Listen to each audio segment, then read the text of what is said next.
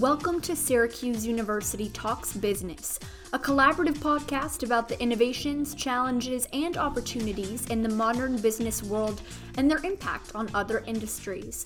This podcast is produced by the Whitman School of Management at Syracuse University. The audio for this episode was recorded during the Vaccine Supply Chains webinar on February 16, 2021. Today we talk with Professor Burak Kazaz, Dr. Syra Madad, and Prashant Yadav about the state of the vaccine supply chain. In the past few months, more and more people are getting vaccinated. The Moderna, Johnson & Johnson, Pfizer, and other vaccines are making their way through the world in the hopes of returning to a pre-COVID-19 normality. Prashant Yadav is an INSEAD professor and a fellow of the Harvard Medical School and Center for Global Development. Prashant says that while it may seem like vaccines are being produced at a rapid pace, that isn't necessarily the reality. Vaccine manufacturing, or all biologics manufacturing for that matter, is a fairly complex manufacturing process. And what we have to ensure is that what comes out uh, of each step is exactly the product for which we ran the clinical trial.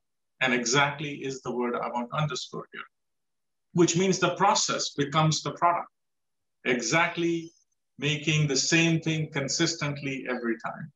And in doing so, there are lots of uh, process steps which become critical to monitor very closely, to have them running in a way that they are synchronized in the throughput with each other. I think the attention that very quickly goes to um, in our common narrative around capacity is, oh, which one is the bottleneck? Can we go and somehow fix the bottleneck and get more output? And in doing so, we keep going from, well, maybe if we add some filtration equipment, we'll get more filtration output. If we add some additional lipid, so, lipid nanoparticle sources, we'll solve the the lipid nanoparticle constraint. But I think what that's doing is it's just uh, successively shifting the bottleneck from one to the other. And what we have to realize is that one, we have to be a little bit patient that you know scaling up manufacturing capacity will take some time. Second, we have to take a system-wide view and say, if our goal is 2 billion doses in a year. And the, the 2 billion figure that you described is an annual estimate. I think we are slowly on the ramp up figure to get there. Uh, but currently, the Pfizer, BioNTech, and Moderna are both operating at you know, much lower uh, weekly production schedule.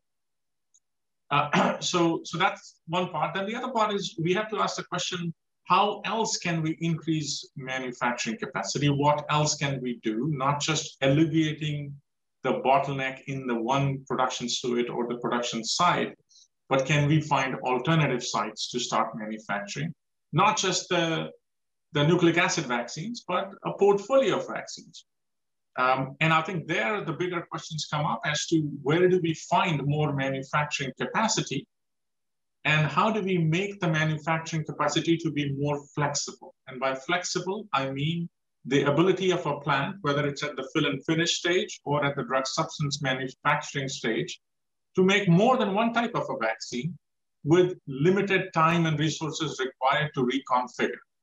And having that capability of process flexibility is going to be important, not just because of the uncertainty surrounding what will our optimal portfolio of vaccines look like. Four months from now, we'll be asking the question, we have four or perhaps even more vaccines to deploy as tools, uh, how will we use them effectively? And which may mean we want more of the nucleic acid ones, but we may also want some, in some instances, more of the protein subunit one, or more of something else that comes our way. Right? So we need we need that flexibility for what comes our way in the future in terms of the tools that are best suited. The, the starting premise is that the current manufacturing capacity is way way lower than what you would call as the socially optimal manufacturing capacity. And I'm talking about a global aggregate now, not just for the United States alone.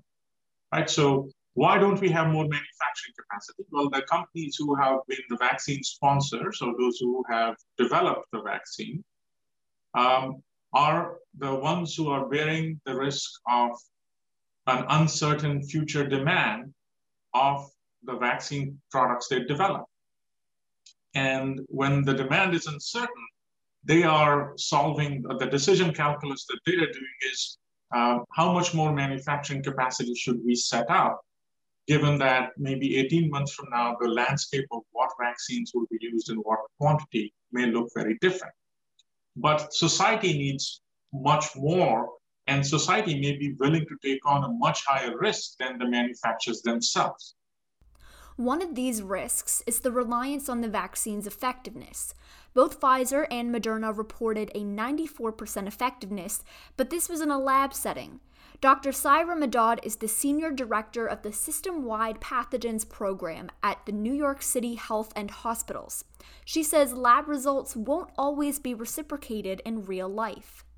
When you're seeing some of these studies come out and they're being done in a lab setting, it's very different than it playing out in the real world, right? So if you're seeing uh, the lab studies that are coming out and the neutralizing antibodies and the effect of these variants, it's very different playing out potentially in real life because we know that the immune system is so complex and it's not just antibodies. You know there are so many different types of cells involved uh, in in our immunity uh, in, you know when it comes to covid-19 so we would take that with a grain of salt um, but again we need a lot more information that is currently being produced I think what the takeaway also is not only are these vaccines still really good at preventing the severe outcomes, but you're also looking and seeing that these vaccine makers are looking at a plan B or contingency plan. So you're seeing them come out with strain specific boosters or the next generation vaccines um, that can look at you know targeting you know multiple different variants. So that's certainly being studied and in the pipeline. So that's really good news how we look at the effectiveness of the vaccine depends on the context we're evaluating it in.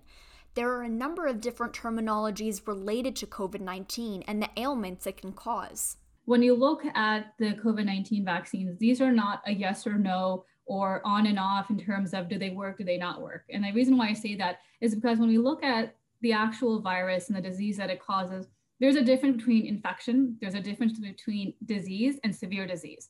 And when you look at COVID 19, you look at the full spectrum of illness that it causes, and this can include mild, moderate, severe, and it can also, uh, you know, pose fatal. And then you have individuals that fall under the asymptomatic category. So there's a, there's a big difference between all those different terms, along with who falls under the mild, moderate, and severe. And when we talk about these COVID 19 vaccines, I think just very bluntly, you know, um, even if they're taking a hit in terms of their efficacy because of these variants, they still um, appear to protect us against the most severe outcomes in terms of severe disease, hospitalization, and death. And that's what we are right now uh, certainly most concerned about.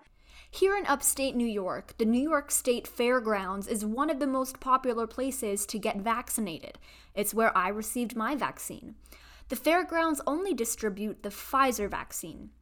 Burak Kazaz is a professor of supply chain management at the Whitman School of Management and the director for the Brethen Operations Management Institute.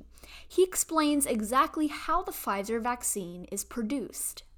In the case of uh, Pfizer, for example, the first task that you see is that the Chesterfield facility in Missouri is going to be producing the DNA uh, or replicating the DNA of the virus.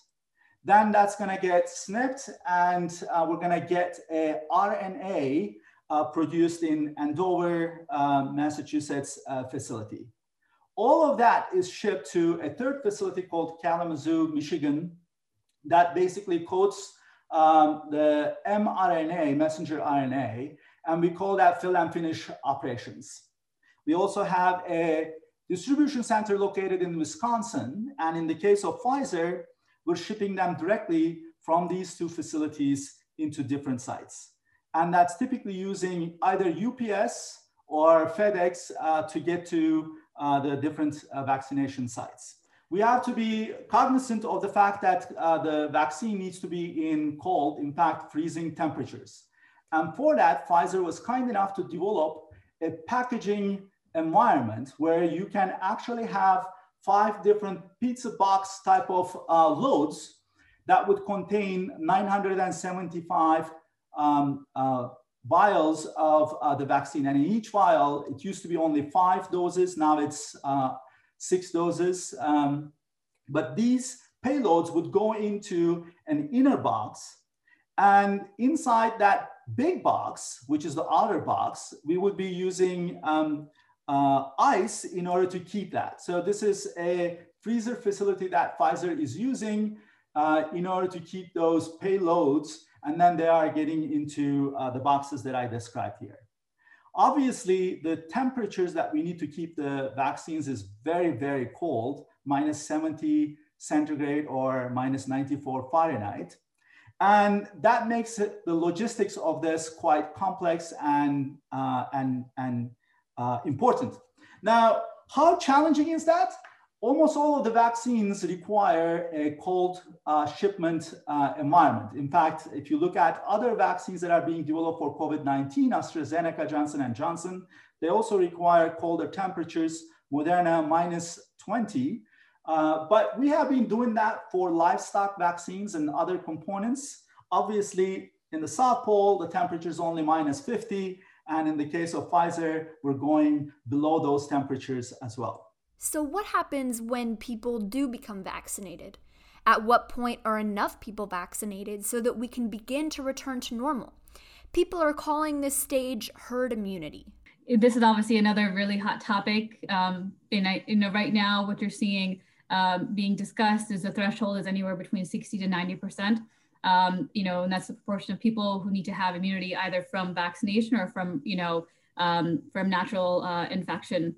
But I think it's also important to understand that herd immunity is not really in, a vacuum. It's not just, you know, getting to that threshold. And there's multiple different factors here at play that influence herd immunity.